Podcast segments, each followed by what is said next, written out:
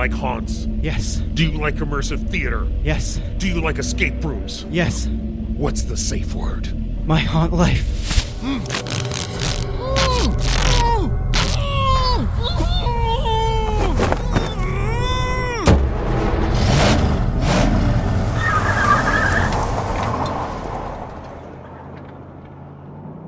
Hello and welcome to the My Haunt Life podcast. I'm Mike. And I'm Russell. And Russell, Halloween season is just about over, unfortunately. Yeah, and uh, it's been kind of an odd one, uh, hit and miss as far as events and things like that. But I've managed to fit in some fun stuff, and um, it's like uh, it's funny this season, Mike. I seem to be leaning more than haunts. I I end up doing a lot of theater stuff this season. Yeah, I've noticed. That's why we haven't hung out a lot. I will make you a theater nerd somehow someday. I don't know. I like a challenge. Uh, but uh, I mean, we last time we got together, we had talked about you know we had talked about Fright Dome, which was in Las Vegas, um, and you and I wanted to make it out to Freakling Brothers that weekend, and we didn't have the time, uh, Right. qu- Just because Fright Dome lasted so late into the night, and uh, we had to fly out the next day. Uh, but I went back to uh, Las Vegas for several reasons, um, and I did manage to make it to Freakling Brothers, and once again have to give props to the Freakling Bros horror shows in Las Vegas. Uh, it's their 25th anniversary year, and congratulations on making it, you know, a quarter of a century, guys. Uh, the praise that you have received is well deserved. Mike, it, it's they're still extremely strong. They're some of the best haunts, and this year, actually, uh, I've heard from several people who managed to make it to Las Vegas for the first time to see them. Uh, the weekend that I went, you know, Mike, that I, I met several friends from New York, and you know, John from Philly was there. okay, Mr. Name Drop, get on with it. I, I'm I'm I'm I'm going to continue name dropping, dude. so met a whole bunch of people from New York and Chicago and St. Louis, and like, lots of people were all in town for one weekend, and we all met. And at various times, we're doing. Um, uh, but why were they all in town? Well, many what of was them- the common thread? many of them attempted the victim experience this year. Uh, some met with success. Some did not make it all the way through. Proud of all of them. oh yeah, it, it takes so much just to even show up. yeah, even to walk through that door is um, an achievement in in personal integrity and fortitude. And um, yeah, definitely um, huge respect for each and every one of them, however far they got. Yeah, I I did not want to attempt the victim experience this year. Uh, Yes, you did. what do you? Don't even try right well, no, now. I, I, I, yes, I wanted to, but I also am smart enough to know that I wasn't ready this year. Yeah. With all the medical stuff, with uh, personal stuff that was going on, I just knew that I wasn't mentally and physically in a place where I could tackle it, um, which is a lesson I partially learned by the last time I attempted it. So, but yeah, you're right. I, I did want to, but I was smart enough not to. Yep, same with me. I mean, it would have been nice to have bragging rights about being the like the only people to do it three times successfully, but I don't need those bragging yeah, I don't care anymore. we, we've proved our points. Yeah, I, I have nothing to prove to anyone. So, um, but no, uh, congratulations to all who attempted it this year. Uh, heard it was more intense in certain ways. Um, uh, I, you know, they sign NDAs, so I haven't heard very specific descriptions, but I, I've heard enough to know that. Uh, they, that there's a couple of quiet moments apparently that freaked people out, and also it's very physically intense. So, um, but uh, the Freakling Brothers normal haunts, normal. that seems like the wrong word to use for those guys.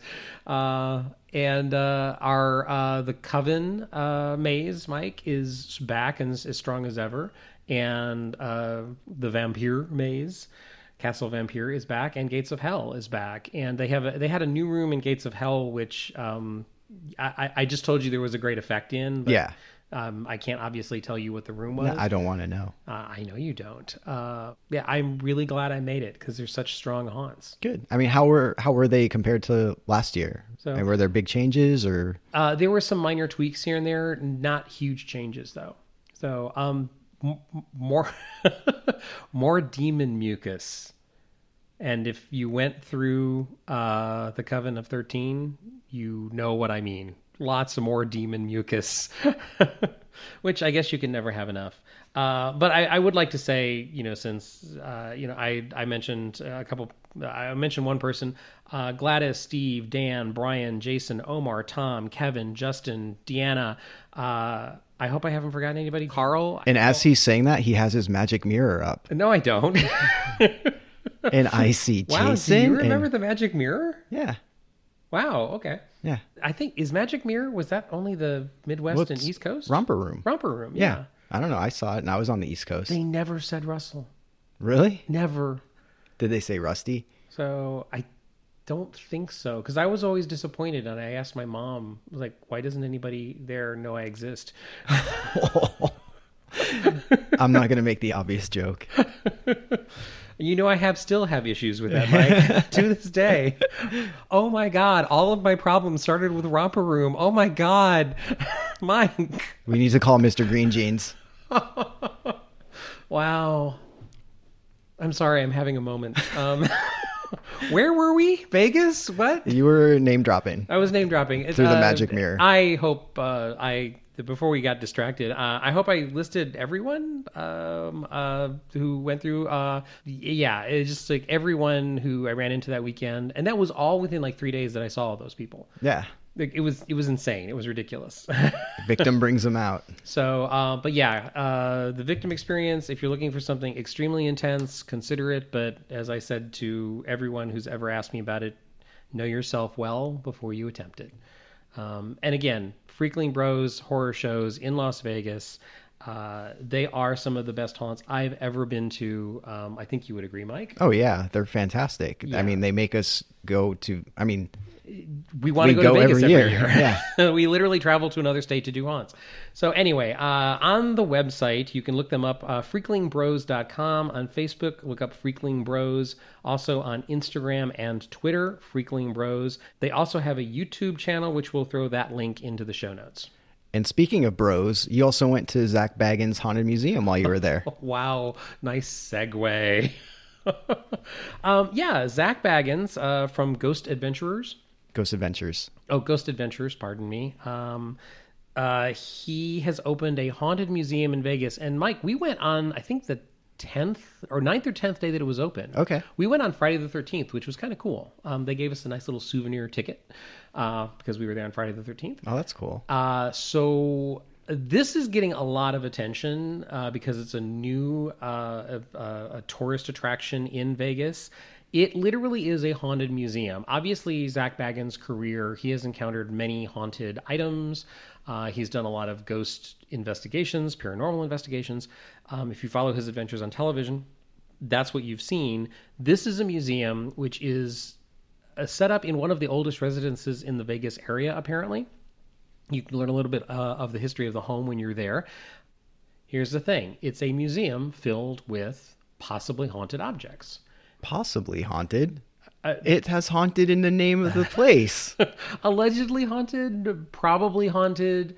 Uh, they do let you know. Here, before I get into that, uh, there, there's pros and cons to the whole experience. It is not a museum where you go in and you can wander through and spend your time. what?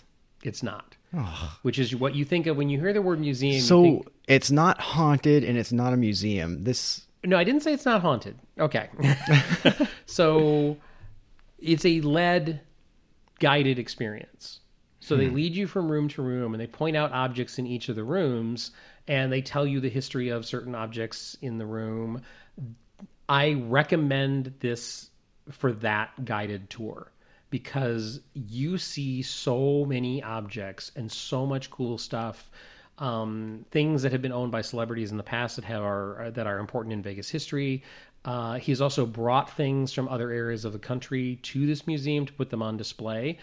Uh, there is a Dybbuk box. There is a haunted doll, and there is the famous house that Zak Bagans bought um, with the the haunted staircase. He brought a portion of that to this museum in Vegas. And here is the thing about the the haunting aspect of this. They actually don't allow underage people into those rooms. They will stop the tour and say, "Okay, we need to seriously know who's under the age of 18. It's like this for safety concerns, for liability reasons. Like you do not get to enter this room, just in case you are sensitive. You know, in case you're an empath, a medium, whatever. Uh, it's like you're, if you're underage, you cannot go in certain areas of the museum. Be forewarned of that because, like, I, I, I in a couple of the tour groups around me, I noticed younger people feeling a little disappointed because like the whole tour group would go into a room and they'd have to stay outside. Oh, that's a bummer. Yeah, and and it's you know, and I'm sure teens watch his you know TV adventures. Teen girls probably. Yes, exactly is what I saw. Teen girls being disappointed. Um, so there are things which they are concerned enough about the history of the item, the spiritual history of the item, that they only allow um, of age people to be in the same room with the item. Uh, there are, I, I will say this. Um, there was a moment on the tour, Mike, where the tour guide was, you know, introducing a room, and suddenly there was rapping from inside the room, and the tour guide went, "Okay, did anyone else hear that?" And of course, several of us who were standing close to the door said yes, and she said, "That's that's not a noise that we're familiar with. Like that's that's something." And we entered the room, and there was no one in the room. Hmm. So the rapping came from behind a door where there was no one there when we walked into the room. So that was the one thing on my tour that was like, okay, that's kind of squeaky. that's Squeaky. squeaky. that's kind of like iffy as far as um, Where where does uh, go back? Squeaky. it's a, it's How- a it's a slang term that someone at my work uses. and so I for some reason that came into my head. All right. I've been working with cartoons too long. I think I've been working in cartoons too long. Um, so yeah, that that was a weird moment. Uh, they do have beautiful, beautiful displays. It's just I can't express how beautiful this museum is on the inside. And I wish the ti- the the guided tour were even longer. And we were in there, I believe, for almost ninety minutes. Oh, cool. So it's a small house by modern standards, even though it was a huge residence at one point in the Las Vegas history. Fascinating, beautifully laid out, beautiful displays, tons and tons of stuff to look at. In the middle of this, I don't want to give too much away, but in the middle of this, you might have a what I would say is a mini haunt experience Nice. um, and I don't want to say anything else about that. Uh, there is a beautiful. The highlights for me were uh, like the Dybbuk box. The haunted doll was very interesting. Um, they have uh, items from Ed Gein's barn, That's cool. which was fascinating. And I will say this: inside that room, there is a picture I had never ever seen of Gein. And and it's so creepy because he's standing next to a Christmas tree. And if you know the history of him, like the idea of him standing next to a Christmas tree, like having a happy holiday, is a really weird, creepy image to have in your brain. I can't wait to go. Yeah, it, it's uh so yeah, there's um there's beautiful imagery. If you're a, like I, you know I like circuses and sideshow stuff. Uh, there's some elements of that uh, throughout the museum. There is a beautiful, I guess you'd call it a diorama um, of a working circus that is, and it- and it's just one of those things like like where else can you put this? It, you know you- Yeah. you, it's a piece of history. They don't even make things like this anymore.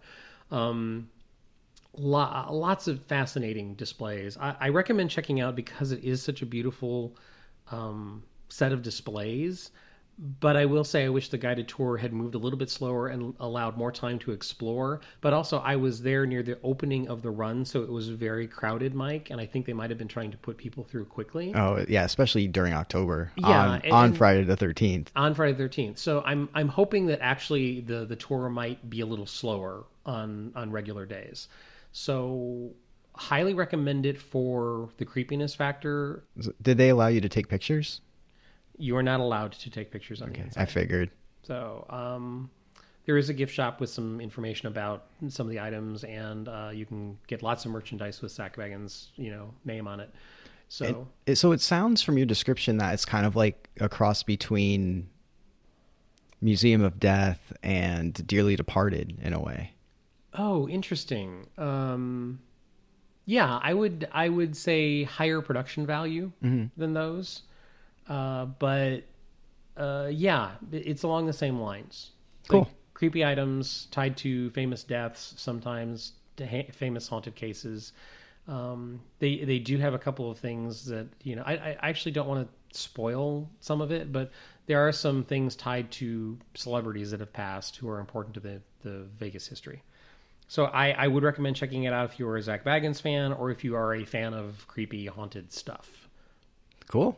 No, glad I went, definitely. Uh, you can find their website at thehauntedmuseum.com. And on Facebook, look up Z Bagans Haunted Museum X.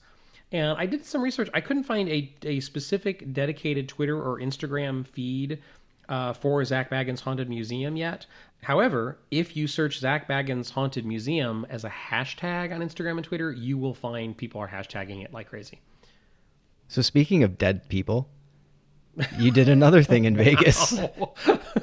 you are just Segue King today. uh, yes, uh, hanging out with all those friends that I mentioned uh, who came in town for the Freakling Brothers uh, uh, experience. We hung out uh, several times. We ate lots of good food. And we went and did the Fear the Walking Dead survival attraction, which is located in downtown Vegas. If you're familiar with Vegas, there's an area called the Fremont Street area. And uh, it's it's now known as the Fremont Street Experience because it's got you know uh, lighted signs overhead that light up at night. It's it's sort of a shopping casino. Uh, touristy area nearby there's uh, uh, lots of shopping and, and, and fun stuff to be to to uh, distract you and keep your senses overloaded It's the original Vegas. yeah, Right. it's the original Vegas, definitely, and and they've they're trying to upgrade it uh, to newer, slicker stuff. So, um, Fear the Walking Dead survival attraction is based on the Fear the Walking Dead show, and from the description on the website, it's the newest thrill attraction in Las Vegas, a multi-sensory experience featuring an interactive 3D motion ride, and it's now open at the Fremont Street Experience. So, Mike, this is a weird combo of mini haunt it sort of feels like the Universal Horror Nights Walking Dead maze a little bit. Uh, there's some interactivity in the fact that in a couple of the rooms you actually have tasks that you have to perform, which was kind of cool. Which adds it wasn't necessarily an escape room vibe, but there were like to like you know a video feed would come into a room where you're looking around and like quick hurry you have to accomplish this and then we would in the room have to you know put things in a certain order or accomplish certain things and before we could leave the room. And it ends with as i said a 3d motion ride which is also an interactive experience because they give you a gun and you get to shoot zombies. That's pretty rad. and it's fairly long too. And it you the hysterical thing about this is you're on a moving vehicle in the ride hmm. So of course the vehicle does everything from careen out of control to crash through things and so it is a motion ride with a gun in your hand which is sort of like a video game experience plus the motion ride at the same time So is it like those rides at Disney and California Adventure? um more active than that Okay. So, but yeah, it's like you're you're talking about like the the fun fair. The, Yeah, yeah. I'm drawing a blank on the name of that ride. And, And I love the and the. Toy Story yes, one. the Toy Story char- Toy Story characters. Uh, but yeah, it's very similar to that, except it's more active and lots more blood. And is this only open during October? No, uh, it seems to be a tourist attraction which they are planning on having open for quite some time. Cool. So, uh, if you want to learn more about that, you can go to uh, vegasexperience.com. And if you search for Fear Walking Dead Survival Attraction Las Vegas, you will find it. And again, this is one of those things where if you look up Fremont Street Experience, you can find all of the information about this rather than looking up specifically the Fear the Walking Dead Survival Attraction. Uh, if you look at um, it's the initials FSE 89101 on Facebook, or on Instagram, search Fremont Street. And on Twitter, uh, it's the abbreviation for Fremont Street Experience Las Vegas. So on Twitter, search for FSELV. And again, if you search Fremont Street Experience and then you search for Fear the Walking Dead, you will find this attraction, I guarantee you. So you said you were in Vegas for the weekend. yes. And when you were telling me about your plans to go to Vegas, You said I was insane? right, because there was something happening on Saturday that we had tickets to in LA. Yeah.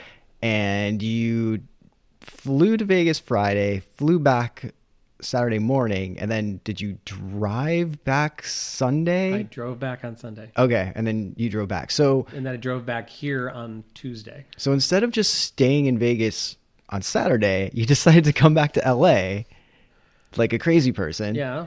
And What's your point? we met up to see to go to Horror Rewind. It was worth coming back from Vegas to hang at a haunt with you. That you're now you're definitely crazy. Now I'm gushing. Um, but yeah, we However, went to talk about this. because it's finally something I did.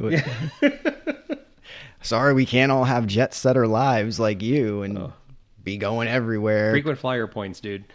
and it helps with the job too. So yeah, so we went to Horror Rewind, which was a pop-up event uh, for the re-release of a bunch of movies, classic movies on Blu-ray. Um, some of the movies are were like 28 Days Later, Carrie, Black Swan, um, Child's Play, The Fly, uh, Killer Clowns from Outer Space, Return of the Living Dead, um, and if you went to this it was amazing. Like there's no there's no going around that. It was awesome because there's a little thing we like to call delusion that mm-hmm. happens that is on always on the top of everybody's lists when they do it. And the team behind delusion helped put this together. So you can just imagine what this was like. And it was like delusion did a haunt. Like cl- based on classic based horror on movies. Yeah. and it was it was awesome. And so when you have pop-ups like this, it's basically marketing to get people excited for the re-release of movies and everything. Well, we But- recently talked about the It pop-up event, Yeah. and th- this is sort of the the uh, a different version of that, a more intense version than It was, because this was actually presented by 20th Century Fox Home Entertainment and something called the Great Company and Delusion as a team. And uh, one thing we should mention before we get into the actual pop-up, the reason for this is because they've re-released these oh, like 19 horror or horror-ish films and what they did is they commissioned new artwork for the cover by uh, a mexican cuban american artist named orlando arocena and the artwork on these new blu-rays is so cool. So fascinating. Very odd interpretations of iconic imagery. And literally this horror pop-up was to promote tho- those re-releases which are available now by the way. They came out in mid-september and um, if you search uh, for these films i'm sure you will find uh, imi- the, the new images they're, they're awesome but anyway let's get back to the horror pop-up Well, wait, back to, back to the movies again. So one of the things that they did also is if you went there, they had all of these movies for a very discounted price. Yeah. And they're on Blu-ray. So if you're the the person that still collects movies and buys like physical media, it was a steal because I think they were what like 7 bucks or yeah 8 they were bucks. seven i think there were seven bucks there and also you got uh, a small print of the artwork of the movie that you bought like which it that was why i bought return of the living dead if this is the future of of how things are going to go, like I'm so excited because I will buy stuff I don't need just because of this. the, the, the pop-up was amazing Um, so the actual pop up, it had basically scenes from four of these movies. So you walk in and you meet with the receptionist, and she tells you a story about the person that owns this place uh, is an art collector of sorts, and surprise, you're his new collection. um, and then you get to tour all of the the different art installations, quote unquote.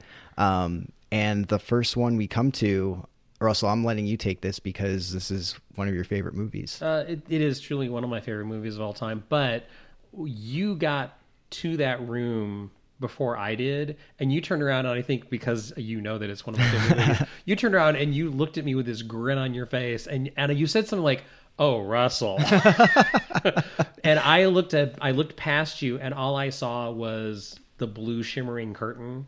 And I knew instantly. And what you did is you walked into the room and you walked onto the stage at the prom from the movie Carrie, and Carrie was standing there covered in blood, and it, they don't recreate the scenes from the movie. You actually sort of step into the moment with the performers. So um, you were you were a little bit ahead of me, and she welcomed you guys. She welcomed you because uh, Deb was also there with us, and I want to point to one specific thing in a second. But I mean, she she welcomed you and like, hey, like it's such a great day. It's my prom, and like she's covered in blood and she seems happy. And she like didn't she offer the roses for you to smell? Yeah. yeah. And and because it was prom, she's like everybody can take pictures and and that's another cool point of this thing. Yeah, they did allow you to video stuff. They allowed you to take pictures, and she actually did pose with pictures uh, with people who want to take pictures. And then she, uh, and here's a moment. This is one of those moments where the actress was so on and in character. Um, she was talking about Tommy and the roses that Tommy gave her for the prom, and uh, she said she was nervous.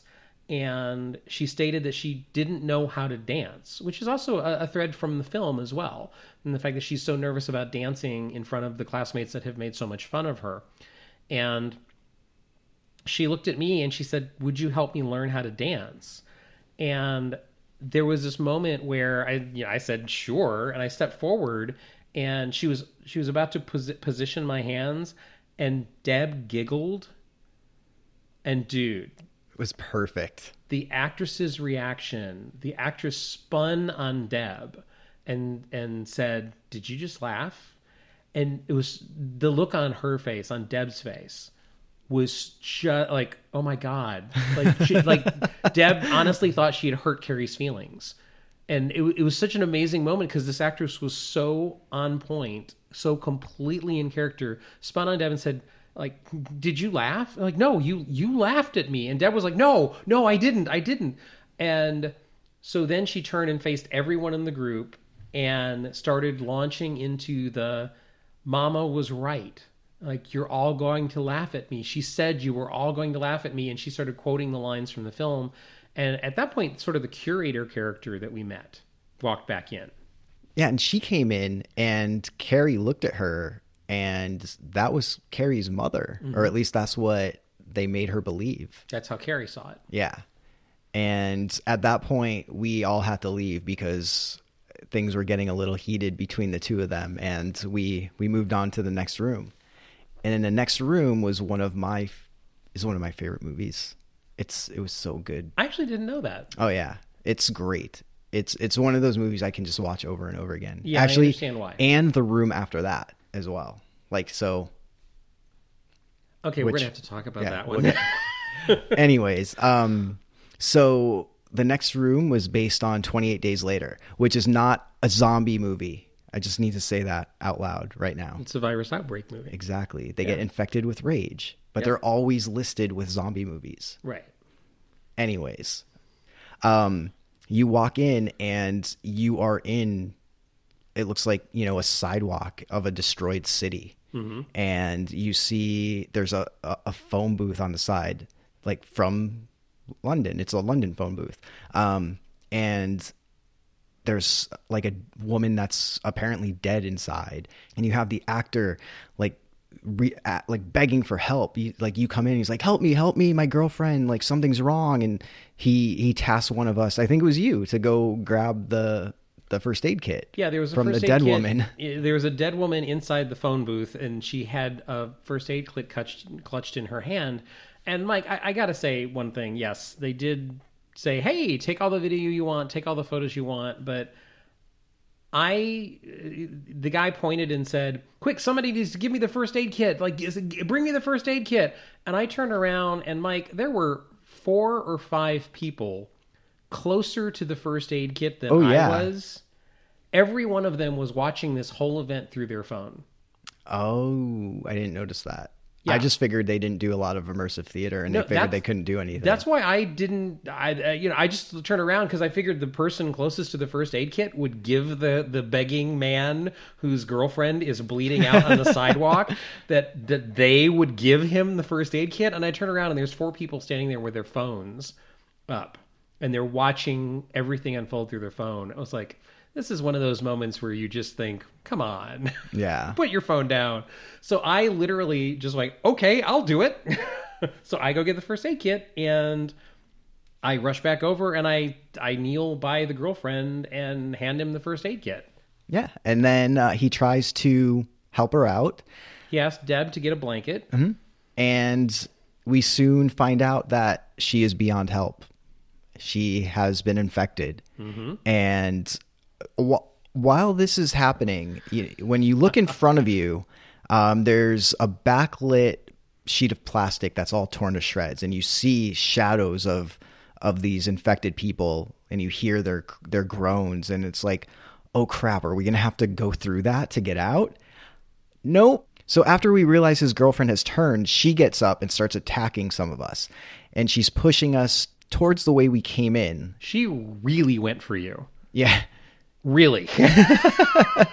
like she pinned you uh, like backwards and like was like really almost hugging you. Mm-hmm. So It was great. it was a great image. yeah and as she's doing this, all of a sudden, all of those shadows turn into people and come out of that plastic, and they're all being backlit, backlit and pushing us towards the exit. And They exploded They are not being shy either. It's not Right. like a haunted house where it's like, "Oh, I'm coming to get you." You know, this was charging. yeah, including one of the creepiest little kids I have ever encountered.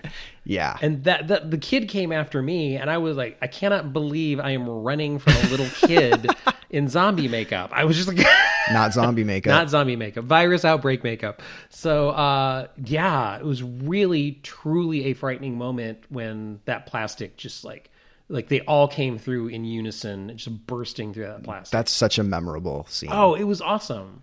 It was one of the that would to me that room is one of the highlights of the entire 2017 haunt season. Yeah, definitely. Yeah. I totally agree.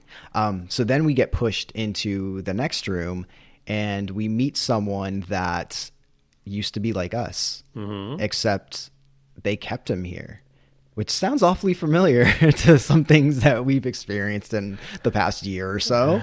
um, but he broke that fourth wall and was like, My name is you know, I forget what he said his name was like, my name is Dave. Like, I was on a tour here too, and they kept me. I'm not a part of this. I'm not an actor. Like, I need to get out of here. Somebody help me. And then again, I think you got tasked to reach through the nobody door. else was nobody else was willing to. um, the, there was a door with holes in it, as if it had been part of a siege of some kind. A siege. Yeah, That sounds squeaky. the um, with holes in it, as if like people had like axed through parts of it. And uh, the guy said, like, look, they're keeping us here, and we have to reenact scenes from famous horror movies. And and there was a person here earlier, and and they attacked him, and and they literally hacked off his arm. And it's like it's like I see it, but but are there any people? Like, is there anyone in that room? And so several of us looked through the doorway and went, no, there's no one in there. And he's like, can you reach the arm? I'm like, uh, there was yes, there's an arm on the floor, and he said, "Is it holding a key?" I was like, "Yes." So I reach through and I pull this this bloody fake arm, maybe fake. I think it was fake. It was very light. Um, pull it through, and he says, "Give it to me, give it to me." And he takes the arm and uses the key that's still clutched in the dead hand to open the door, and we go into that room. And I, we should probably say that this room is based on The Hills Have Eyes. Specifically, the remake. Yeah. Which is one of the best remakes of all time. I have a little disagreement with you on that, but That's fine. It, it, I mean, I will say this: it is freaking intense. yeah. Yeah, I just uh, it Like, didn't- it's not a crappy remake. no, it's not a crappy remake. I agree with you. It's just not one of my favorite remakes. That's okay. We've we've talked about how wrong you were in multiple times. You always tell me how podcast. wrong I am. I was kidding. Um, but No, you're yeah, not. I am. And but yes, it is a very very intense movie. I will give you that. So then we get into the room and we're all just kind of like wondering what to do next. And he's checking doors, and all of a sudden, one of the family comes busting through the door with an axe and starts swinging it. And I love, love, love, love the fact that it actually hits the ground. Like it's those little things, man. Like because like, you know, whenever you go to to a haunt or somewhere, most of the time it's like, "Oh, I'm going to make it look like I'm swinging really hard and then I'm not going to hit the floor." So you don't hear the sound. But the fact that he was actually swinging and hitting the floor, like even if it wasn't like like powerful, it added so much to that part because it's like, oh crap, he's swinging an axe, like he's really swinging it, and he's trying to hit him, and it's mm-hmm. like you forget for a second that you're you're in like a theater environment. Oh, and also, but the reverse happened, which is it's funny because I didn't register what you just said.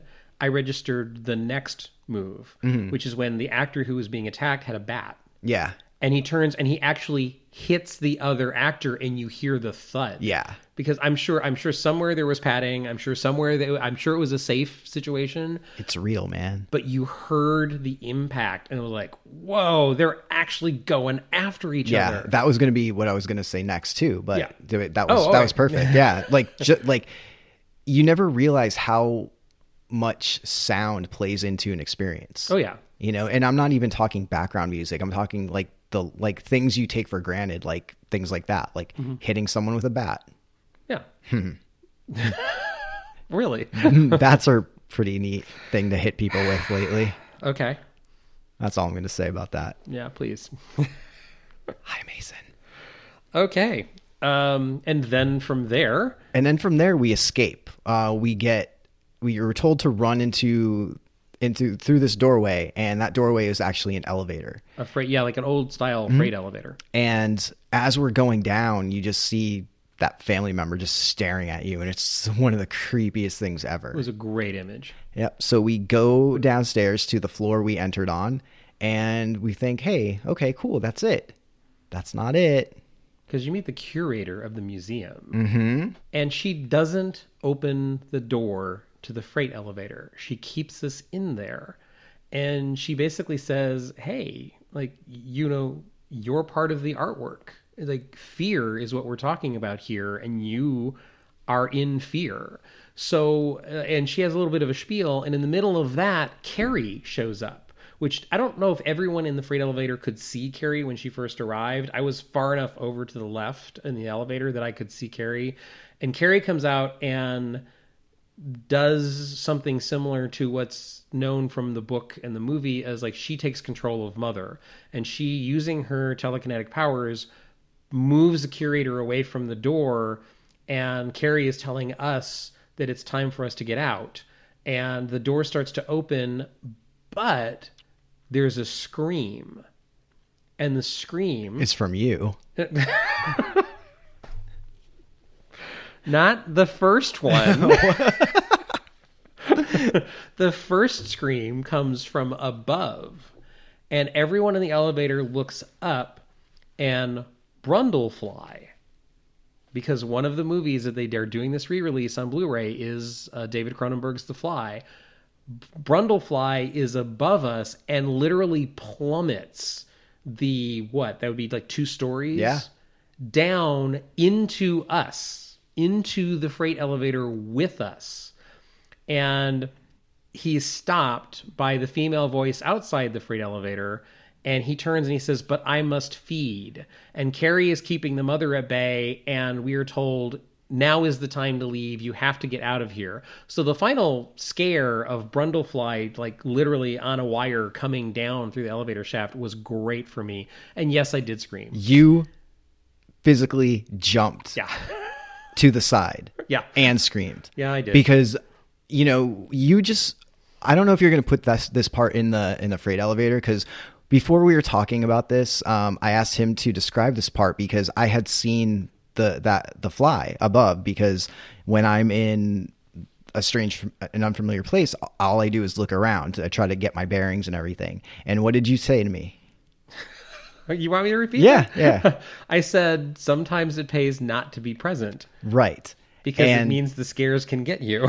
but was I present or was I not present? Because to me, watching you, knowing what was coming, was being the most present of all. So I don't I don't need to be scared to be present. I just need to be aware. And Okay. watching you physically jump a foot to your side I and did. scream was the highlight for me. and I'm not making fun of you. It was just like because you know we always I always tease you about getting scared and it's like the ah you know and you do like the Oh show. my god, you just physically imitated me perfectly. I know. I've my been through enough haunts with you. But you do that, you and it's just like a shoulder shrug. But to see you actually jump, like your whole body lift up into the air and move, Yeah. like that's saying something. It did. It got me. It was I was totally not expecting it and to hear him scream and then I look up and literally this character is flying down a two-story elevator shaft and lands among our group and says that he has to feed. It was it was a great scare. And yeah, I I screamed and jumped and it got me. Uh, and then to save ourselves, we have to rush out of the building. Uh, and then we went and shopped for Blu-rays. Um, this was such a nice pop-up event. Um, man, kudos to 20th Century Fox Home Entertainment, the great company, and Delusion. You guys nailed this. You knocked it out of the park. Uh, it, it- like this was so much fun. Like this was perfection. Yes. you know and like it we always talk about how to get more people involved and interested in immersive theater i think this is a great like first step Right. because people are going to go to this thinking it's like oh it's just a haunted house but oh wait a minute i can talk to the actors oh wait a minute i can do this and i think they're going to explore more of that I, I hope so. And yeah, the, and the buzzword, you know, on the corporate side of things, the buzzword is experiential marketing. Mm-hmm. So that's, you know, this is falling into that category. And the- the it pop up was like that. do you know what's the best part of experiential marketing is Which is? it's free for us Uh, th- because it's this marketing was an event that was free. All you had to do was sign up online for a time slot. bring it hollywood Yeah, absolutely. Please. so much fun.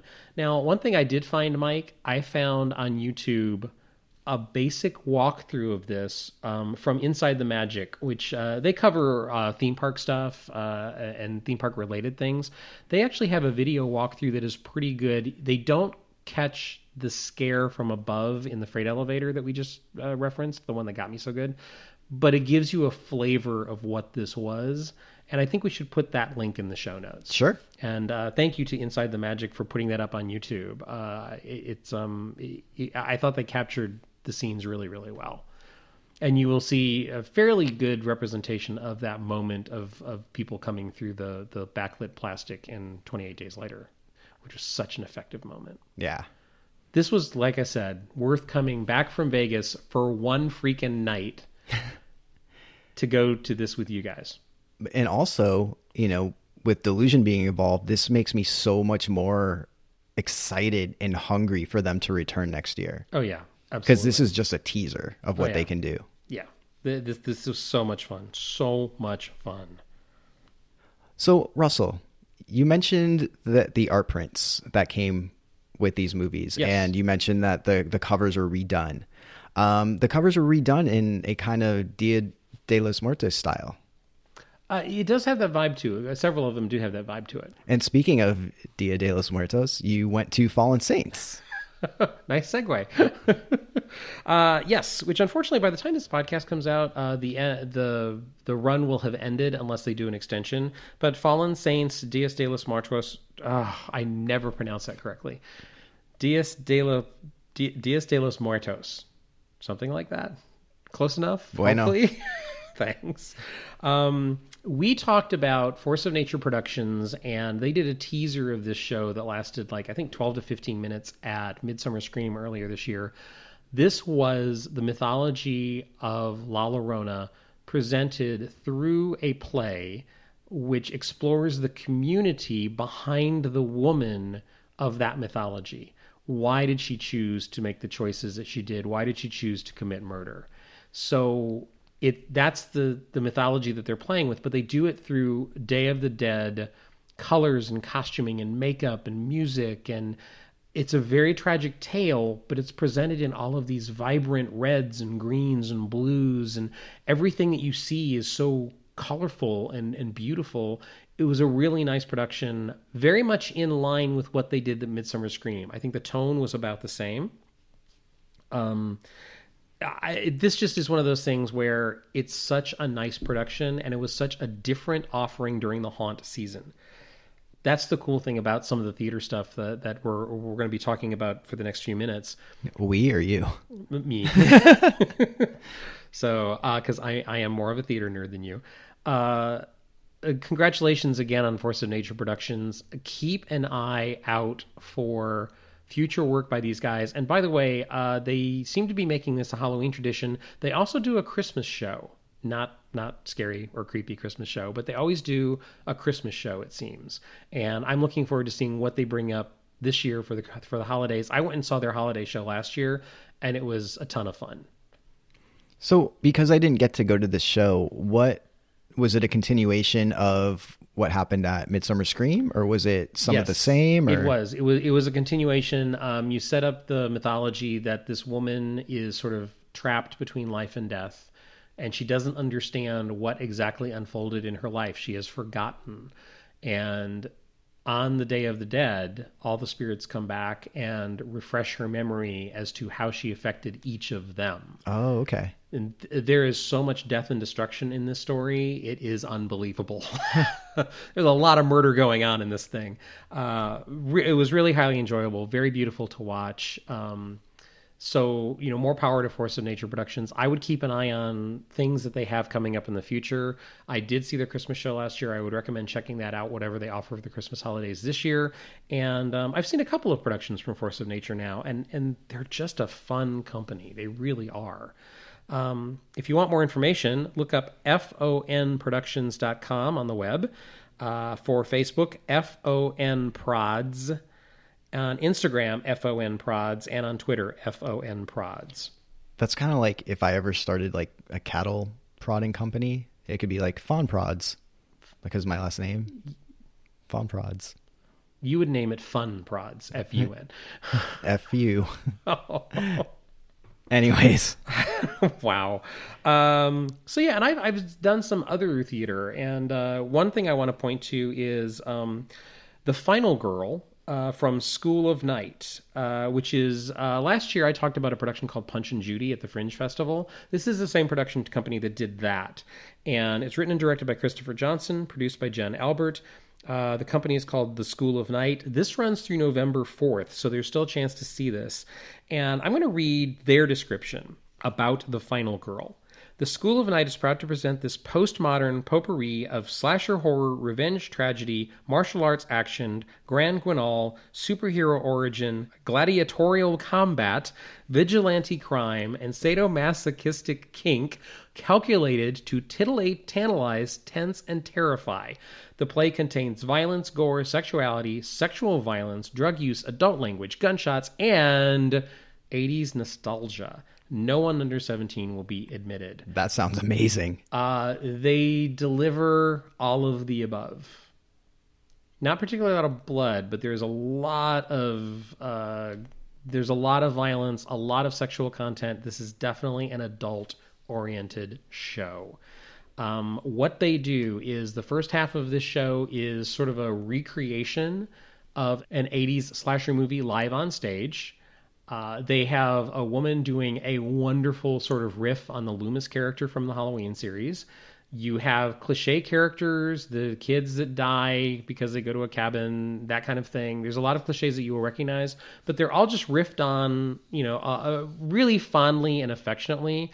And then halfway through the show, they offer a huge plot twist, which I can't reveal, which leads this whole story into completely different territory.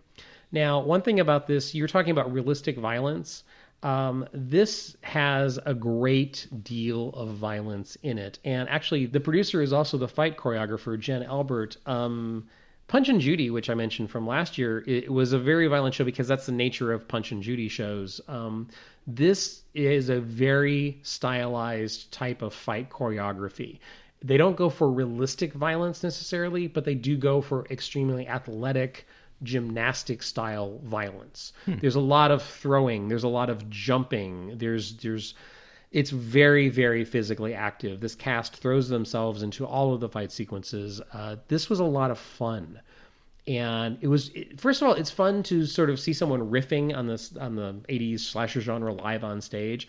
And Mike, they actually do a credit sequence. No way from a slasher picture, and it references very specifically a 1980s slasher movie credit sequence. And they sort of pay homage to it live on stage. And they have actors using props actually acting out the credit sequence animation from one of the 80s slasher movies. And if you know the slasher movie, you'll recognize it as it's happening. So, and at the end of this show, there's a credit sequence. They, they, so they, this is all loving, tongue in cheek, but it's also a really nice riff on what's going on. And like I said, the second half of the show, they take it into really unfamiliar territory and they do some really wacky twists with the plot and the characters that you think you know so well. Um, I really had a blast at this. Uh, this is not going for high art. This is going for fun, energetic, let's be goofy, like let's really show our love of 80s slasher movies live on stage and and I think they succeed very well with that. Uh, like I said, their run for the Final Girl is uh, it's in Hollywood. It ends November fourth. If you want more information, look up their website at schoolofnight.org. On Facebook, School of Night Theater, and that's theater with R E at the end. On Instagram, School of Night, and on Twitter, School of Night LA.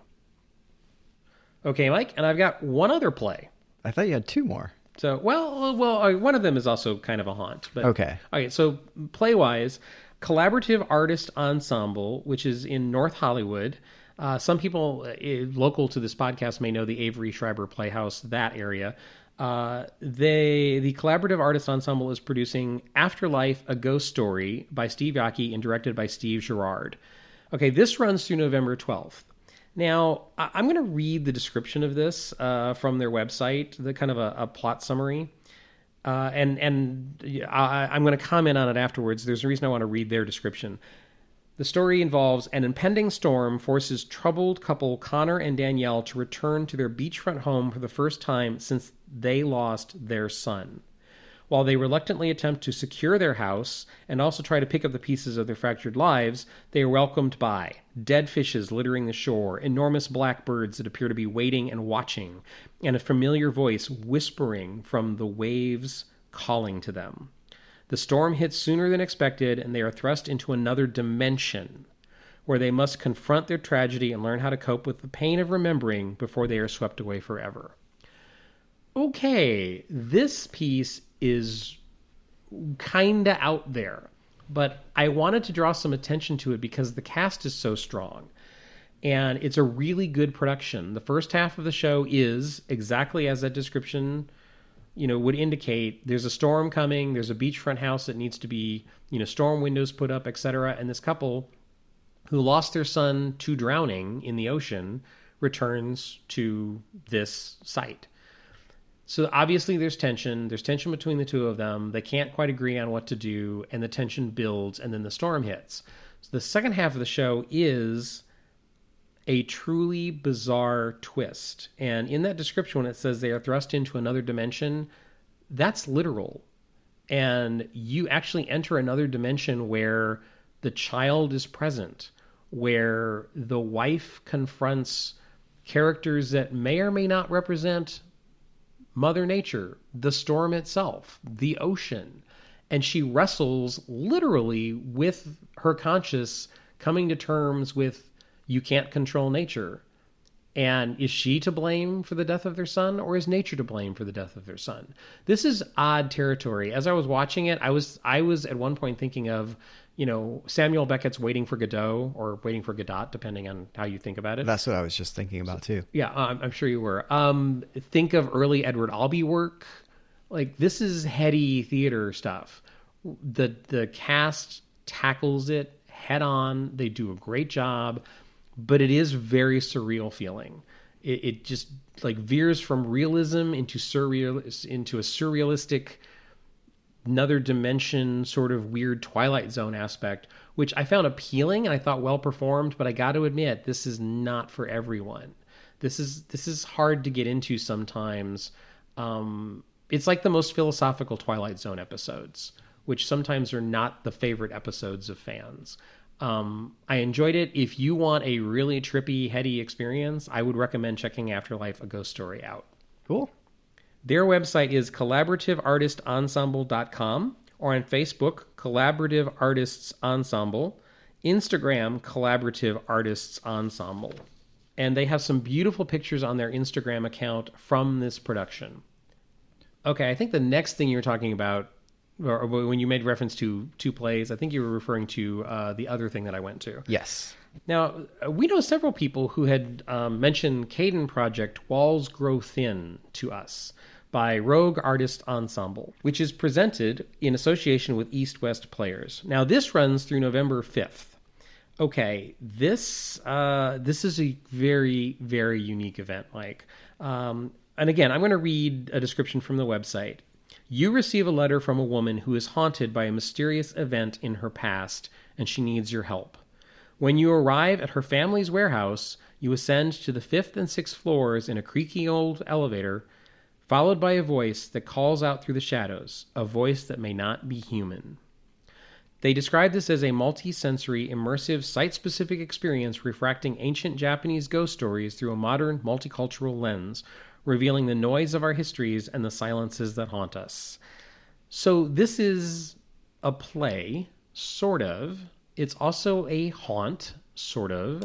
It's an immersive theater piece. You go to this warehouse, and very quickly you kind of learn that the employers, members of this family, have been hearing noises. And there is this woman who has disappeared but they think she's around. They they they catch glimpses of her. They hear her.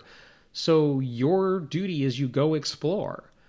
And this is presented in a style reminiscent of Japanese theater where there's mask work there's puppetry there's very stylized acting performances and then in some rooms it's completely a natural performance and you get pulled in to certain tasks and to certain rooms yourself. Uh, you break off from your group every now and then to experience shorter, smaller scenes. It is definitely an immersive piece. It has you wandering through this factory, which is haunted by various things. So, I, I won't say, Mike, that I was. I, I, I this didn't hit me on a heavy emotional level because of the style of there's so much puppetry and mask work that I found that I and this is a personal thing with me. I find that style of theater a bit distancing. So it, it wasn't as easy as me for me to jump in and, and like emotionally invest, but it's beautiful and it's very stylized and I highly recommend it just go in knowing that you're going to be seeing mask work and puppetry and all of that, mm-hmm. which they don't really describe, but I'm not giving anything that I think is a spoiler either. And then when you get toward the end, um, the story takes a really wacky, wild turn, and it gets really freaky and bizarre.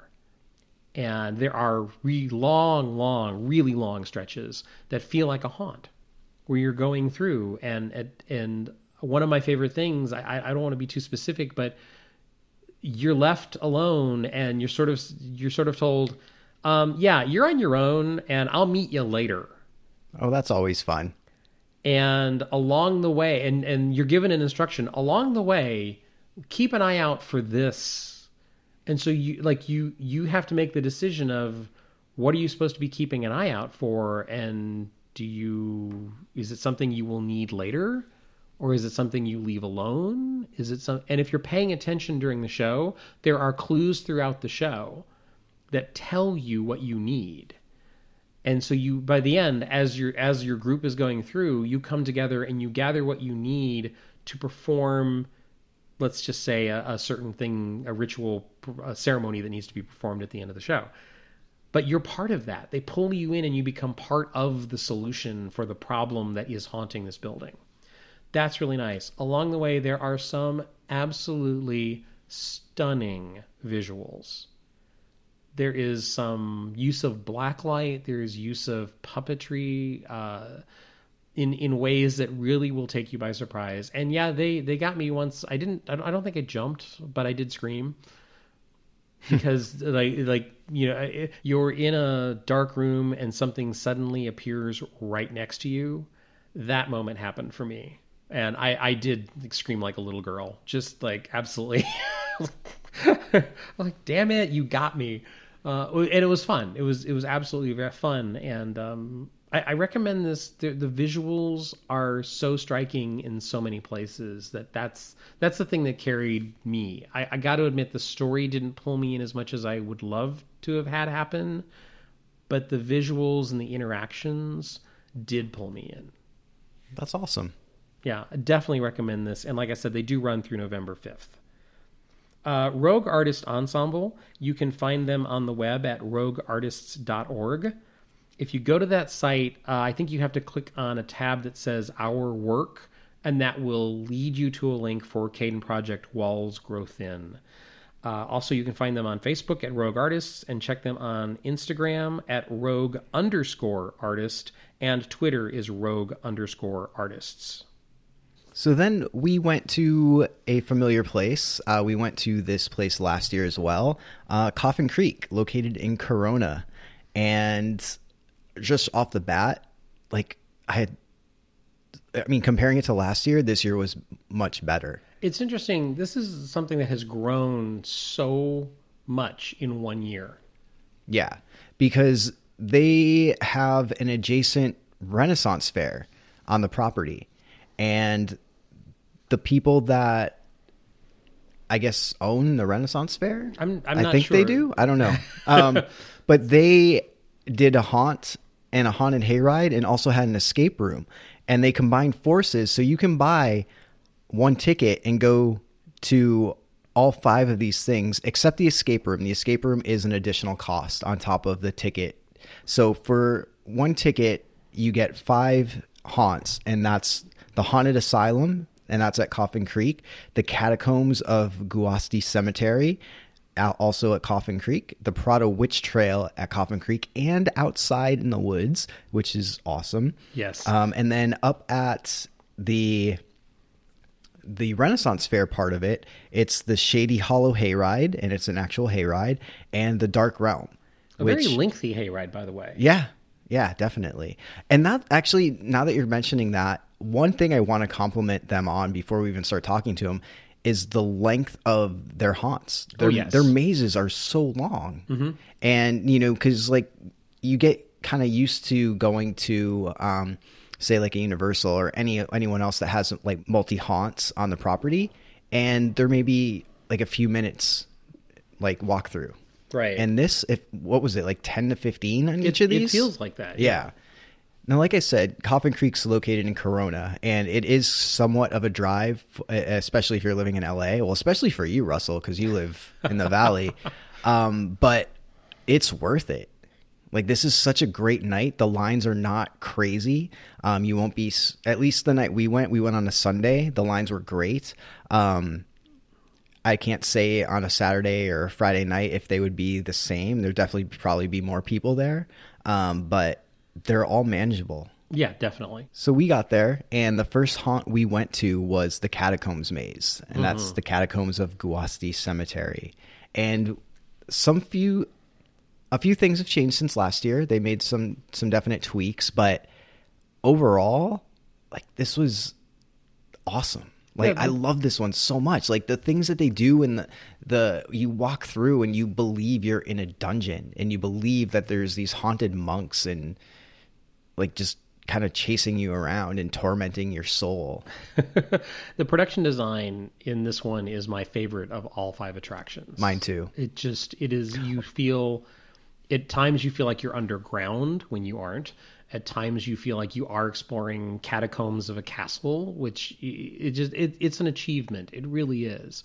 Um, it, it's it's such a beautiful maze, and they've put a lot of work into the look and the feel and the vibe of it. And another thing is, it's one of those mazes where you don't see every jump scare coming because a lot of them are hidden very well in the architecture of the building, which is really nice. And at times you have characters above you, and at times you have characters coming at you from different angles than you would normally expect. And sometimes the rooms open up into bigger rooms than you think, and there's scares hidden where you wouldn't expect them in larger rooms. Oh yeah. Yeah, it, it's definitely a, a, good layout. And the thing about this one too, one of the changes they had from last year is um, you may have physical contact happen to you at one point Uh, because you are being judged for your sins. And if you're guilty, you may receive a punishment from Yes. Someone you know. And uh, we both received punishment. Sure did. Surprising punishment. But I mean, this one, I mean, this one is just is so great because it's so dark and creepy inside, and the use of the lights, the like the lighting in there is just perfect.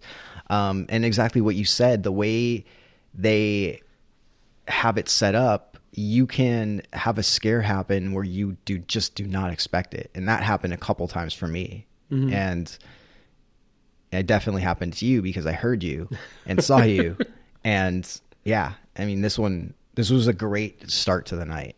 From there, we went to the haunted asylum of Coffin Creek. Yes, and luckily we were not returning patients like last year, um, because last year we did scare for a bit in this maze, which And- was a lot of fun. yeah. Um, but this year we we went just to visit our old friends again, and same thing. Like the, I mentioned the sounds when we were talking about um, about horror rewind, and this the same thing because you're in a mental institution and you hear voices and the voices get crazier and creepier the further you get, get into the maze. And i thought that was a really nice touch because that wasn't there last year. Something else I'd like to point out about this um, when you are going through a maze, traditionally, one of the things that you that plays on your mind is the layout and shape of room to room to room. And one of the things that I really like about the haunted asylum is I'm sure you noticed, Mike. I don't know if it registered with you as you were going through it or if you've thought about it. Do you realize how many rooms in this maze are not rectangle or square?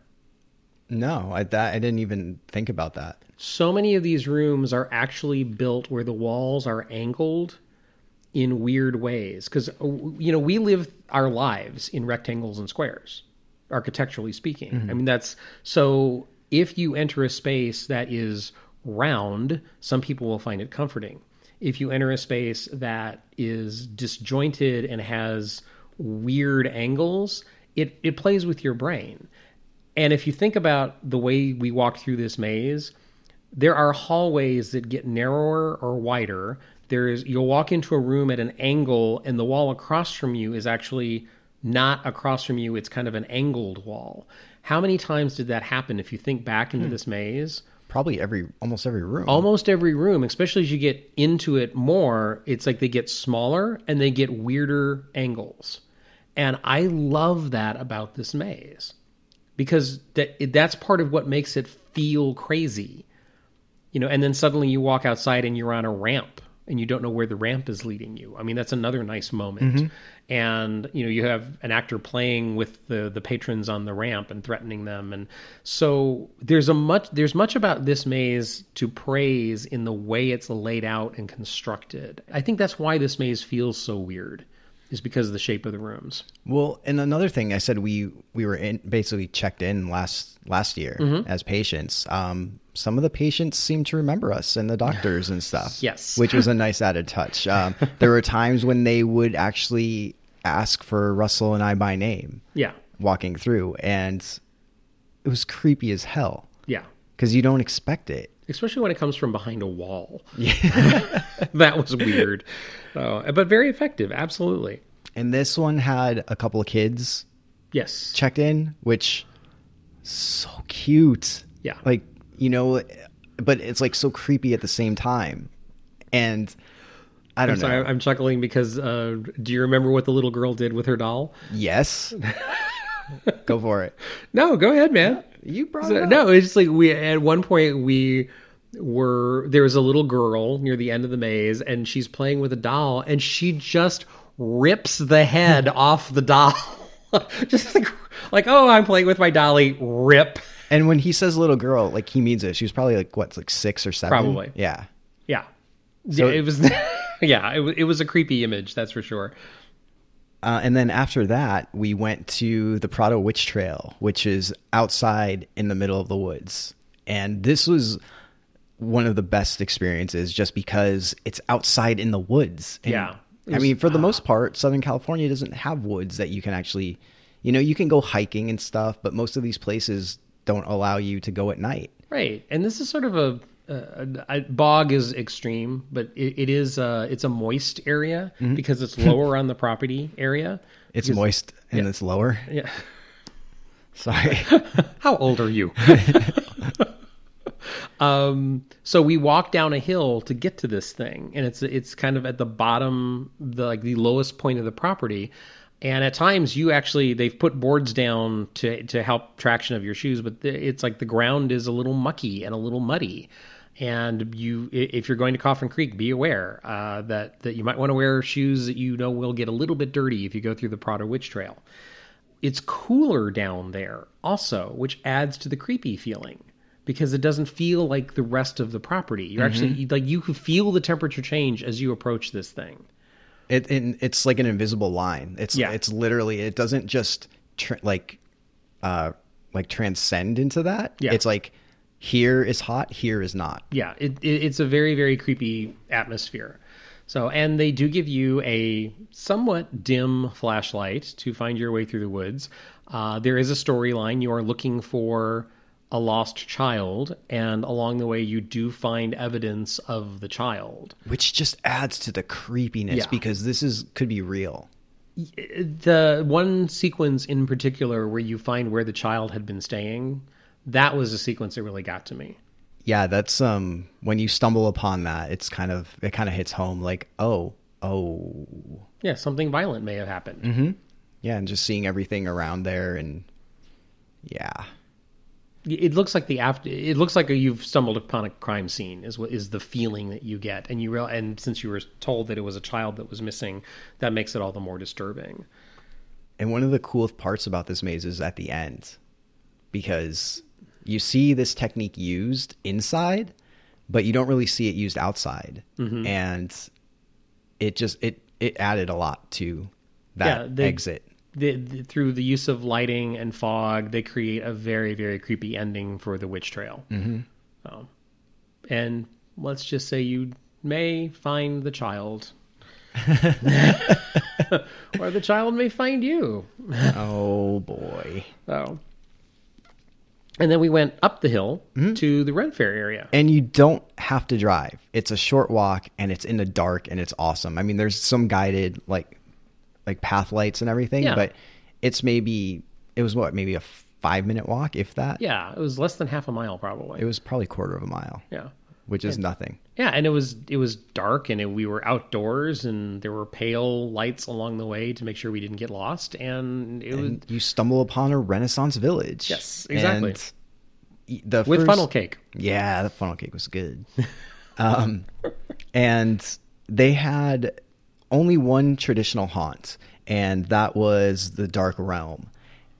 And this, if you're into Dungeons and Dragons, if you're into Lord of the Rings, if you're into Ren fairs, um, you will lose your mind over this one. I'm not the hugest fan of that stuff, but even I was like, this is awesome Yeah, because they I guess this place is done by larpers and so they have all that experience of talking about dragons and orcs and stuff like that. So it's really believable when you go into this this haunt because it's like a castle and you have a knight that leads you through some of it and you know is there to protect you. And he has a sword and you know like just like the people that come and the creatures that appear it just it's perfect. It's just so well done. And very different in feeling than anything else I've done this entire haunt season. yeah because of course there's monsters. There's always monsters but it's not the traditional bloody monsters it's you know it's exactly if you watch lord of the rings and you have those monsters come after you Yeah, it, it's a very different style. Uh, it's it's led for the most part, and they tell you a story, and you know they protect you or they tell you to save yourself, and there's like it's all part of a story. And the again, the production design here is really really nice. Yeah, this one was great. And then we ended the night by going on the haunted hayride. And I like that they used bales of hay instead of the LA hayride where it's just hay strewn about so it can get inside your clothes and stuff. Yeah. Um, this was a bit more comfortable because also you're not sitting flat. You could sit above and like you're kind of you're like you're on a chair, yeah. Yeah, yeah, yeah. Um, so I like that part of it. But the thing, the issue I had with this one is that there was really not a lot of lighting. So you couldn't see the structures that people were coming from. You could barely see the people. So if there was something happening, you hear a scream and but you really see darkness. And it, it didn't add to the creepiness factor for me. Hmm. Interesting. Yeah, I, I agree that in certain areas I felt like there could have been more lighting. They they did in certain areas. I'm thinking like near the very end where two characters come out of a building. You know, they obviously lit the front of that structure for that reason. Uh, it's still under the moonlight, stars, whatever. It, it still has a creepy vibe, but I do see what you're talking about. The, uh, there was a, there were a lot of people in the dark talking to us as we drove by on the hayride Yeah. And it, yeah, it was just and growling at us. yeah. and just screaming. Yeah. So um, could could have been a little bit more effective. There were a couple of uh, things that did play effectively, but uh, I agree with you in the fact that it could have been lit a little bit better. Yeah, exactly. And I mean, this isn't this is fun to have um, when you have four other haunts to go on. It's definitely a nice thing to do and break up the monotony of going through a haunt, haunted house after haunted house after haunted house. Um, but it's definitely not the destination to go. It's not the strongest of the five attractions. yeah, exactly. Okay, Yeah. I agree with that. Um, but did did enjoy it. I got to admit. So I know Coffin Creek is a drive for most people, but it's seriously, it's so worth it to check out. Um, and you can find them on the web at coffincreek.com. Uh, on Facebook, search for Coffin Creek. On Instagram and Twitter, Coffin Creek. and they are open Halloween night. Speaking of haunts that we did last year, Mike, I was on my way to something else to meet with friends last night, and I managed to stop by the Backwoods Maze in Burbank, California. Awesome. Uh, this is a really well known home haunt. Uh, they run on donations and they are awesome. And again, really strong entry. And uh, they are open Halloween night, and it's uh, the line can get a little long, but they pack so much into a home haunt. It's an actual maze. The production design is out of this world. Huge, oversized props, robots. There's a couple of live actors in the maze that will give you a couple of scares. Um, I went through and I went through with one other person who was there, and uh, we both got a couple of really good jump scares uh, going through this. And again, the production design is just out of this world. It's it's such a fun. You, you turn a corner in this thing and you're like, how did they even build this or get this in this backyard? Huge, oversized props. Um, there's there was some more laboratory feeling stuff this year, Mike. I think they did more with um, video displays. Um, I noticed one of the actors was sort of changing some controls on something right before we were about to walk through a room. Oh. So it- yeah, it was kind of like, why are you messing with that screen? like, what are you controlling over there? Um, so yeah, that was a nice touch, and it's just it's a really well known, good, good, good quality home haunt. Uh, very popular in the Burbank area, and you know recommend if you can make it out there, uh, support them, uh, throw them some little cash after you go through. And um, I will say this: it's fairly family friendly but the uh, the group before me, Mike, had kids ranging from about I think six to ten, and it was a little much for them. It was a little too intense. And apparently for 20 year olds as well. Uh, before we started recording, I told Mike the story that uh, I was waiting in line with a couple of people and two guys, and we were just comparing what we'd been doing during the haunt season. And we're about to go in, and one of the guys turns around and is like, "Oh, I'm not going to go through." And even the guy who runs the backwoods maze, the guy who was running the line, we're like, "Are you kidding me?" Like, and he walks away and he looks at the other the two of us, and I didn't know the guy. He was a friend of the person who I got grouped with. And he's like, "How old is that guy?" And like, I was like 22. Like, and he's not. He's not. What? Go tell him that it's not that scary. I was like, no, no, no, no, we're fine, we're fine. And so we went through, and and the the so I went with as a two person group with this other guy who I didn't know, and we had some good jump scares, and it was fun, and we had a blast. So um, yeah, the backwoods maze is always dependable. So if you want more information on them, you can find them. They do have a Facebook uh, page at the Backwoods Maze, and they do have an Instagram at the Backwoods Maze, and their Instagram account has some really, really nice images on it. Well, Russell, it's time again. Time for The Lust Experience. Hello, The Lust Experience. yeah. Fine, whatever. The Wh- Lust Experience. Dun you- dun dun. Oh, ah, I'm sorry. You were expecting the sound effect. Well, yeah, that's what happens, right? Yeah, but that's, I mean, you would expect that because that's kind of like predictable behavior from me, right? It's part of the podcast.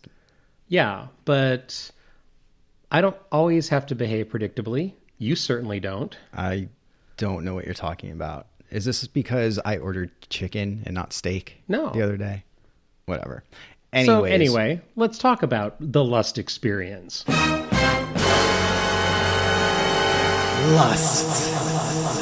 Oh, yeah. Okay, Mr. Editor. it's all in your power. I can be unpredictable too. No, you can't. Um, so yeah, so since the last podcast, um, right after we recorded that, I got a phone call from someone named Mary. And it seems that Mary was part of the 91 pencil pushers that Brian Bishop made a decision about and that we all assume are being killed by Mason. Um, so she called me and she started telling me that I didn't know her, but she really knew me because she was one of the people that was inputting my data. Um, so she was definitely working at OSDM and she would tell me that she listened to the podcast and she'd read the forums and all of that information she would put into the computer. So she I she probably knows you too then, Russell. Probably to some degree. Um, but she said that she's running and isn't sure where to go, and that they were up to 11 or 12 at that point.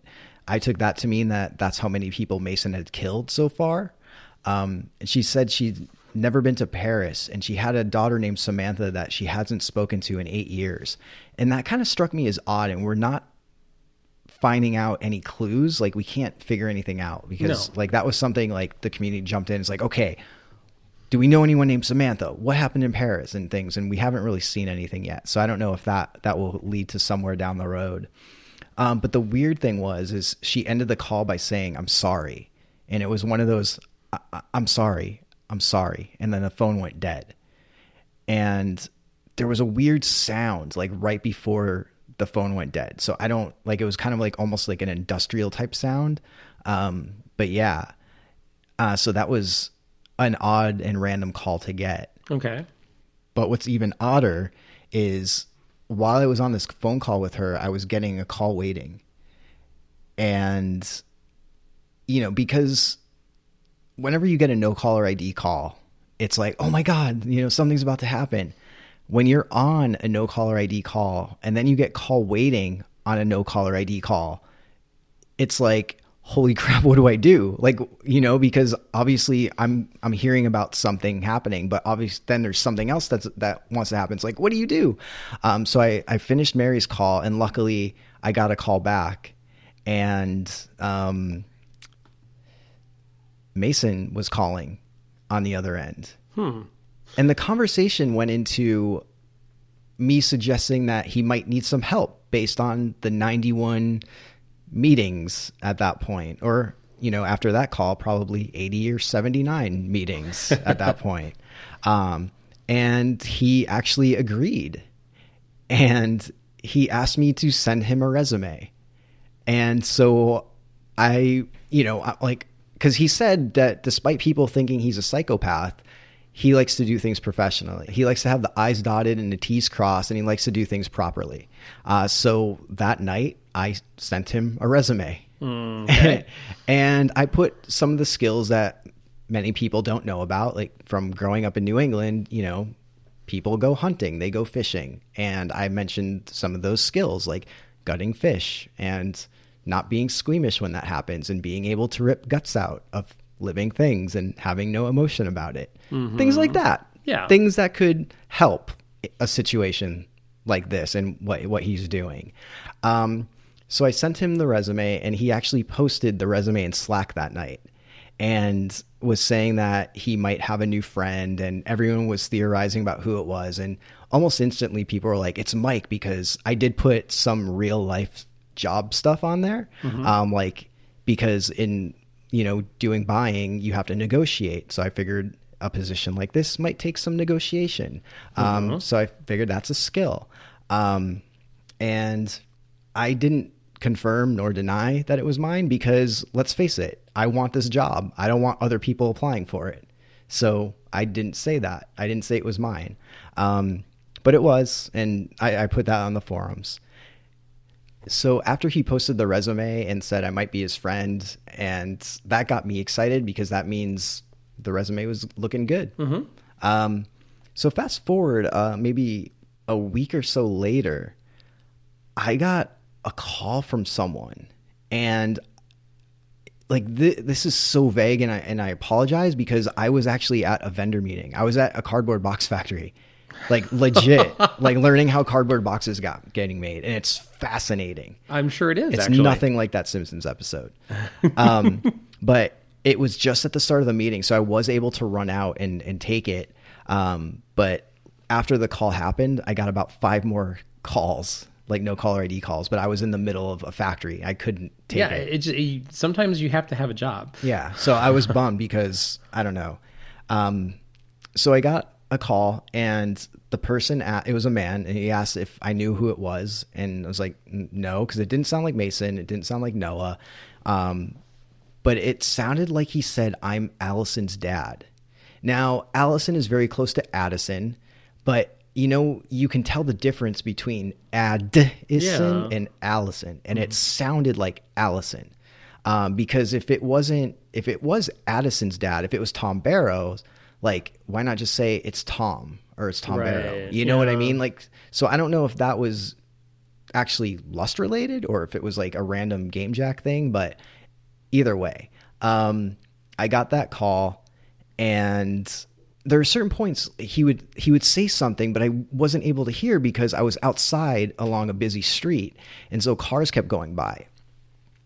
And so I would be I would say things like what or okay like that and he accused me of being a smartass which you know I am but not in this context because I really couldn't hear and I wanted to keep the conversation going so I was like okay okay you know like something like that and he asked me if he could call me a friend based on all the crap that we've been through together and I said sure. And he proceeded to tell me that my other friends, and he said friends weird. He was like, Your other friends have no idea what's even going on, even though they think they do. You know, it was kind of like that same message that we've heard like throughout the last year. Um, like you think you know, but you don't, like that kind of thing. Um, it was definitely came off as a warning, but not really a threat, although it could have been a threat. Um, and then he he said he'd be in touch and hung up. So it was kind of weird And you because haven't heard back from this person. no, not yet. So I don't know. Like I don't know if and and maybe the calls all happened because I posted in Slack saying I got a call. I don't. I think it said Allison, but you know, and maybe they were calling back to clarify, um, or maybe they were calling back to say I messed up, or you know, I don't know. It's like I have no idea. But apparently, we we still don't know what's coming. Yeah. And then last weekend, uh, I got a call from Mason again Okay. and he knows that I want the job if there is a job to give. I sent my resume, and he said he was very impressed with it, and um, he said he was going to give me a shot and to show him what I got. Now, when he said, "Show me what you got," he hung up. So there's no direction, no. I want you to do this. I want you to do that. And um, yeah, so that happened. Um, and then Okay, so there was no instruction whether or you're supposed to show him what you got, but like, was it he, so there was nothing about being public or private or anything like that. Nope. Okay, this helps me. So I did what I needed to do Um, yeah. to impress some people. Okay. Yeah. Yeah, I I know. Look, just because you slipped and fell and got caught and you cut yourself shaving, Yeah, like, right. and I recorded it, doesn't mean anything. No, I, I, there was a video. I don't. I don't know how much I really want to get into this, man. You know the funny thing, Mike. What? I consider you a good friend. Thanks. I, I think people who listen to this podcast probably know you, that. You too. Thank you. Um, we have a history, you and I. I think. I, I, think people who know us well, you know, our friends know that y- you have you have surprised me a couple of times. You know how to scare me. You uh how many times have I driven up to an event and you've been waiting somewhere and you scare me while I'm still in my car? That Never happens. Yeah, right. I think the last time was about two weeks ago that you did that. Maybe. Um, some people know that a couple years ago, uh, in front of your birthday, I might have gone to another city, gained access to a hotel room, and set up an entire escape room for you by surprising you that way. Yeah. So you and I surprise each other sometimes. Yeah. So you, I, I've also, like some people know this, uh, I shot a promo for the Evil Twin Studios Haunt a couple years ago, and I asked you if you'd be willing to do something for me, and you said yes, and you wound up in a straight jacket in the promo video for a haunt. Yes. Okay, so I trust you, man. I, I think you trust me. Thanks. That's your first mistake. So some people don't understand how I could end up in a vulnerable position it's because you, when you never see it coming. Yeah. So there was a video I didn't expect you to. I thought you were going to shoot some stills or something to make a point, and I didn't ask you for details because I trust you. You took me by surprise, man. I'm full of surprises. And you know what? I have a great deal of respect for you for that. Thank you. It just some people didn't understand how I might have wound up in that position. But yeah, it it it happened. Yeah, well, I mean, on my resume, I said I know how to stalk prey and bait traps. Just saying. Which you did. Congratulations, man. Thanks. All right. So you put a video up of uh, sort of surprising me and scaring the crap out of me. Yeah, you slipped and fell, hit yourself on a doorknob, cut yourself shaving. Okay. Anyways, like I said, I took that as an opportunity to impress some people. And I believe it did. And I got a call from Mason to choose an active member of the community and ask him questions. And I chose Brad. We went for coffee, and I asked him a few questions about things he's learned over the past couple months and how he would change himself. I asked him those questions, and he answered, and that's that. Do you feel you satisfied the request of Mason? I definitely Okay. feel that way.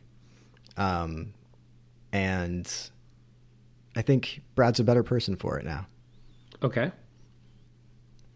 And there was some fallout from that meeting with Brad. There's fallout from everything.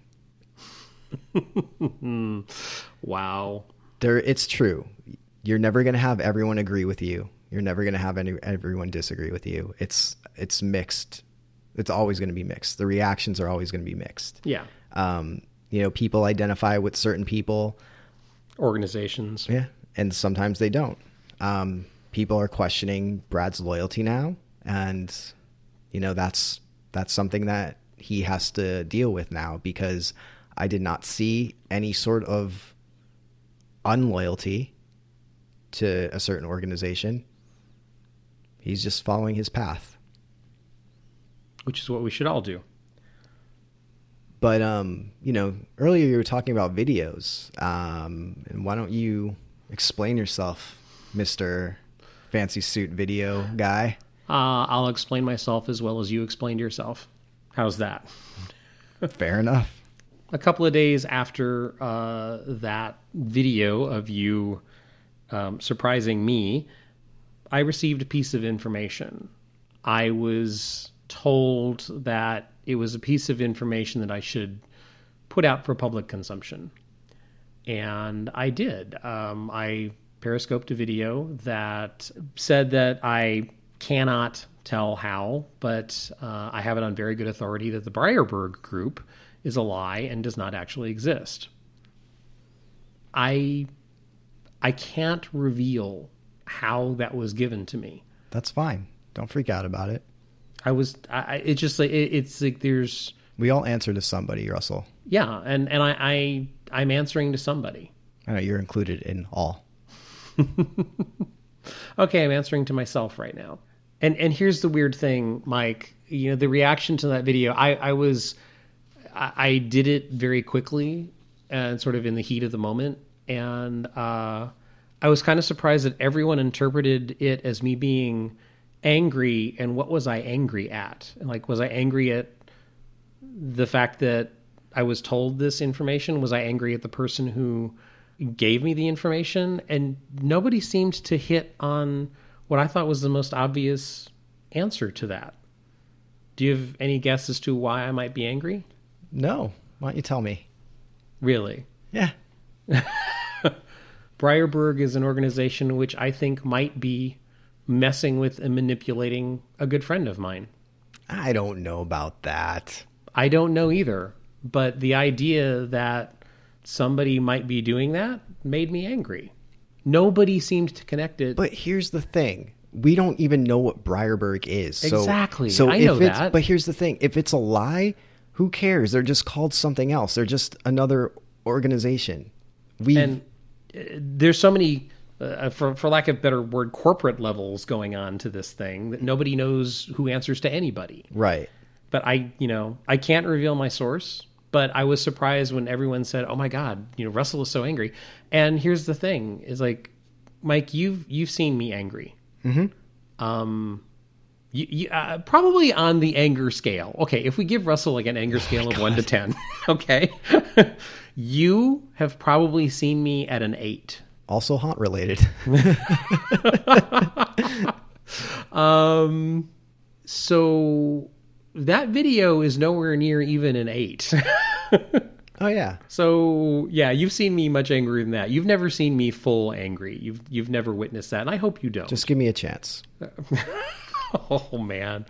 But no it's like it was it was in reaction to my mind was spinning at that point. You know i put the information out there and i was not in a position to answer questions because everyone said well what does this mean? What do you mean?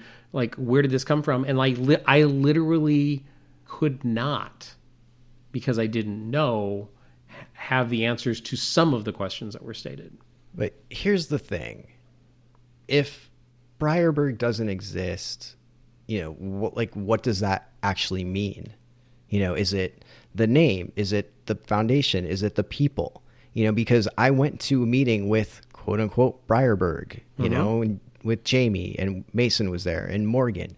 And what does this mean? And what we learn a couple days after your video, which we're we'll, we'll get to, right what does that mean? Because if Breyerberg isn't real, then it sounds like someone that you're very fond of might be working with those same people that aren't Breyerberg. So who are they?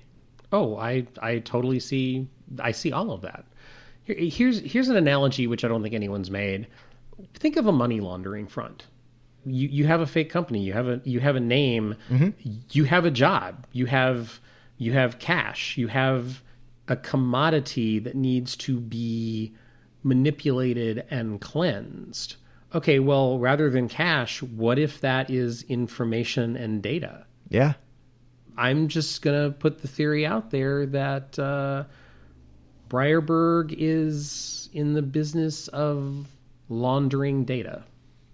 To Right. what purpose? I don't know. And that's that's another thing. If Breyerberg is a lie, what exactly is the lie? Is it their mission? Is it the actual name? Is it the people? You know, there's so many different ways that could go because it's not it's very vague. Mm-hmm. I, I I have always found their mission statement questionable.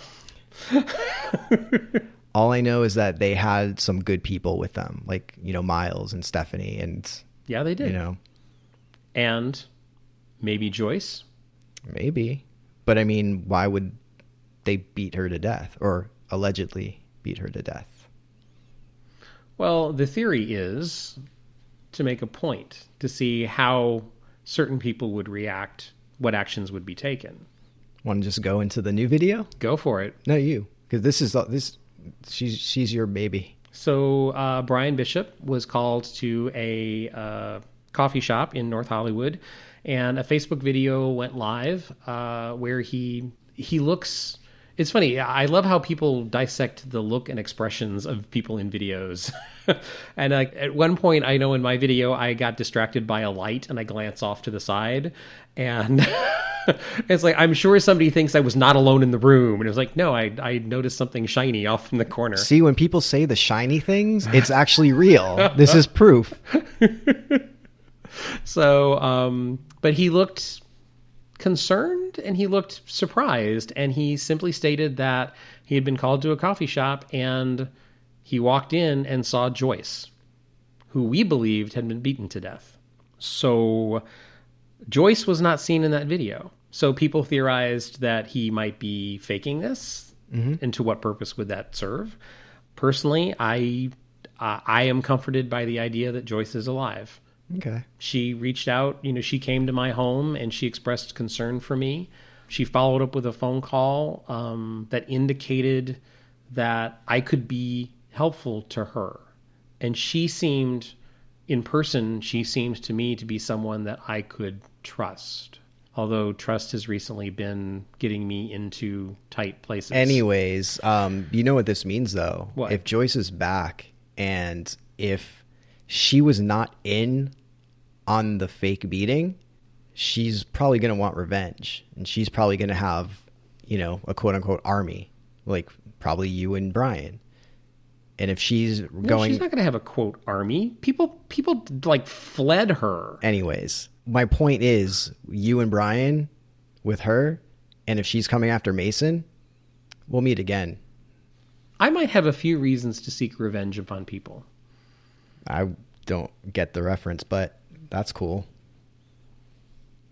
I'm sensing tension in the room. Pun intended. A hundred percent. Hey. um. Anyways, so who knows about Joyce now? But uh, I had another interaction with Brad, and it's really, it really makes me smile to see how far he's coming along. Because one of the things that he wanted to change about himself was to be more assertive, and he had a task, and that task was to meet with somebody. It was his choice, and to air grievances with that person. And I was lucky enough to be there for him. Uh, I was there at that meeting, and he did exactly what he was supposed to do. And that's what I'm going to say about that. Oh, so he did air his grievances. Yes. Okay. And I believe he's becoming a stronger and better person because of that, because of these tasks. So it sounds like if you are interpreting current events correctly, you see Briarberg doing good. Yeah. Okay. I mean, some of the initial theories were that they were, you know, deprogramming people. which is theoretically doing good too. Yeah, and helping. They just want to help. But Okay. who's to say Mason is still part of Briarberg at this point? Or Joyce. Yeah.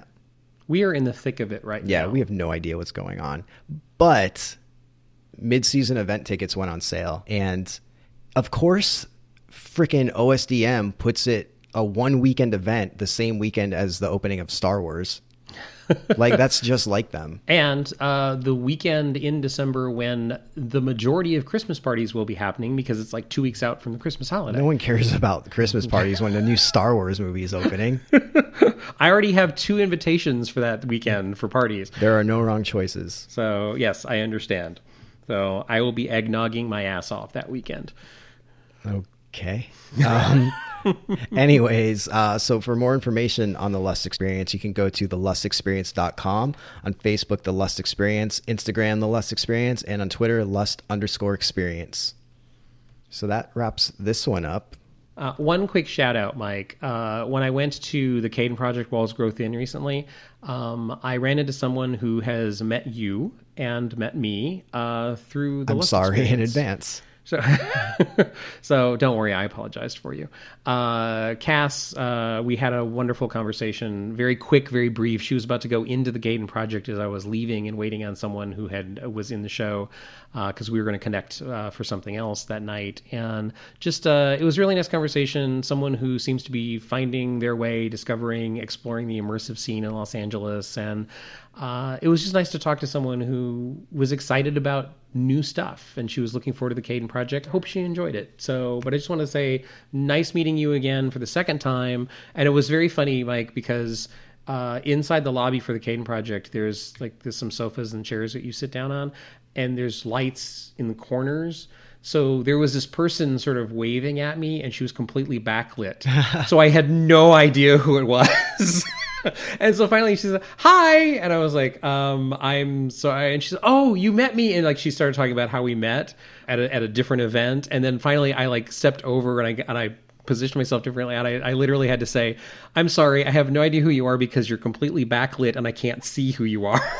And she was like oh oh okay. And then we started talking and talking about haunts and things that they she had done and investigated and i hope she enjoyed the Kaidan project but it was really nice and and you know she has listened to the podcast and we appreciate that and it's always nice to to meet and talk to people at events that we go to to find out what they're excited about and what they're discovering. So um it was great seeing you, Cass. Thank you so much for listening, and I hope you enjoyed the project. That's awesome. Yeah. All right. So I think that wraps it up. Yeah, um, a lot of stuff got crammed in. Yeah. That's what she said. yeah, there you go. I'm not as good at that as you are. That's what she said too. Case proven. Anyways, uh, if you want to contact us, you can reach out at mike at myhauntlife.com or russell at myhauntlife.com with two S's and two L's. Uh, find us on the web at myhauntlife.com, on Facebook and all the social medias, uh, My Haunt Life. And you can leave us a message or text at 515 Haunt LA. That's about it. I'm Mike. And I'm Russell. Happy Halloween. See ya. Get out. We're done for now. And they also have a Utah. You, pardon me. Uh, however, if you search those hat, if they you search, wow. Hey, it was worth a trip to Vegas to hang a night with you. I, what? That made no sense because I wasn't in Vegas. Gladi, oh wow, and sadomastic uh, of an 80s slasher picture. Picture. Actually, the uh, producer is also the fight choreographer. Chor- Jesus, I'm gonna hate editing this. If you want more information, look up their website. Um, uh, their website is Collaborist. God damn. what is going on with me? And it's presented in association association. what the fuck is wrong with me? It's one of those moments where you're in a dark room and then some some What is happening right now? I have no idea. We went to the haunted asylum of Col- Col- So you want to give the you should give the information because I've given I already most. did. What? I already did. Instagram and social media and all that. I that? already did that. Really? Yeah. Where was I? Okay. Uh, they describe this as a multi-sensory Im- what the Do you want to pause and take a break? what is going on? Do you, we can, or we can start back up. Yeah.